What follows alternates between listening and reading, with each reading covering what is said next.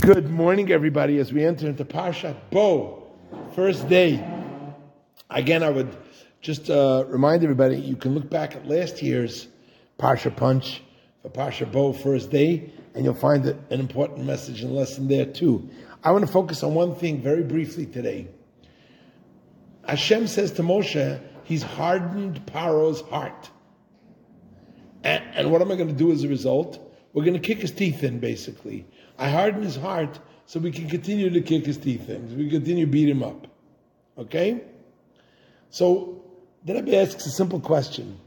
The Rebbe says, um, is that fair? Okay, Paro's a bad guy, and he deserves everything he gets. But is it fair just to play with him, harden his heart, just to be able to beat him up some more? What's really going on here? And what's the message to us? The Rebbe says a very interesting thing.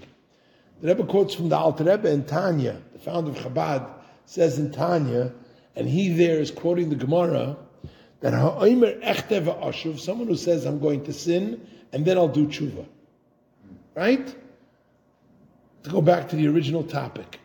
I will eat this pizza and these danishes today because tomorrow I'm going on a diet. Right? Okay? So, tomorrow it starts. I'm going to exercise, I'm going on a diet, and so therefore today I'm going to grab all the pizza and danishes I can possibly get my hands on. Okay? So ha'im echte ashuv, the Gemara says, someone who says I'm going to sin and then I'm going to do tshuva, the Gemara says, ein maspikin biyadei lasas tshuva. So the simple translation, the way normally people translate that means he's not going to be able to do tshuva. If he says I'm going to sin and then do tshuva, he's not going to be able to do tshuva. You're not going to have to do it. The Alter Rebbe says, no, that's not what the Gemara says. The Gemara says, ein maspikin means that we don't give him opportunities to do tshuva.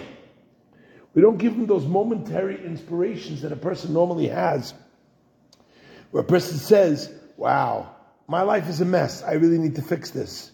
And those are inspirations that come from above. You don't really know where that came from. Why all of a sudden today, if yesterday you were eating pizza and danishes, why all of a sudden today did you decide today you're going on a diet? Why all of a sudden today did you decide you're going to start? All of a sudden you had an inspiration from above of some sort. So that's an inspiration that's supposed to light our fire. and if we follow that inspiration, we'll do tshuva. So what the Gemara says is that if you say I'm going to sin, and then I'm going to do tshuva, your tshuva is always accepted, says the Alter Rebbe. But the Gemara is saying that you don't get those extra inspirations. You're going to have to completely do it on your own. You're going to have to do it on your own at that point. If you say I'm going to sin and then I'm going to do tshuva, so the same thing that Rebbe says, when Hashem hardens Paro's heart, Hashem is not saying Paro will not have the opportunity to be able to release the Jewish people from slavery and do the right thing. It's not he can't do the right thing. It's I'm not giving him the opportunity. I'm not inspiring him to do the right thing. He's going to have to do it on his own.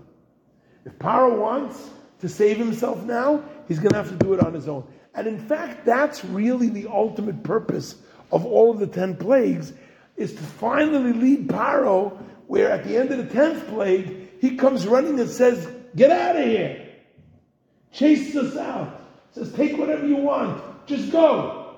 Because he has to do it on his own.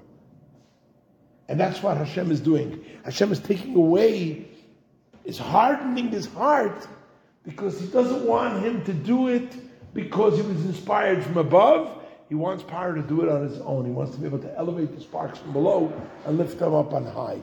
And the Rebbe ends with the obvious punchline. If such a rotten son of a gun like Paro, Hashem will still accept his tshuva. How much more so for us, Hashem's only child. Every single Jew is Hashem's ben Yachid. That Hashem loves us, and no matter what our life has been like to this point, no matter how detached we may have been from Torah and mitzvahs, no matter how distant we may have been from Hashem our entire lives, Hashem still loves us like an only child and is happy to accept us and embrace us. So let's all start to do tshuva and do what we have to do, and we'll bring the true bracha for all of our soldiers in Israel, for all of our brethren in Israel, and bring about the ultimate revelation of Mashiach with the Geula now. Amen. Amen.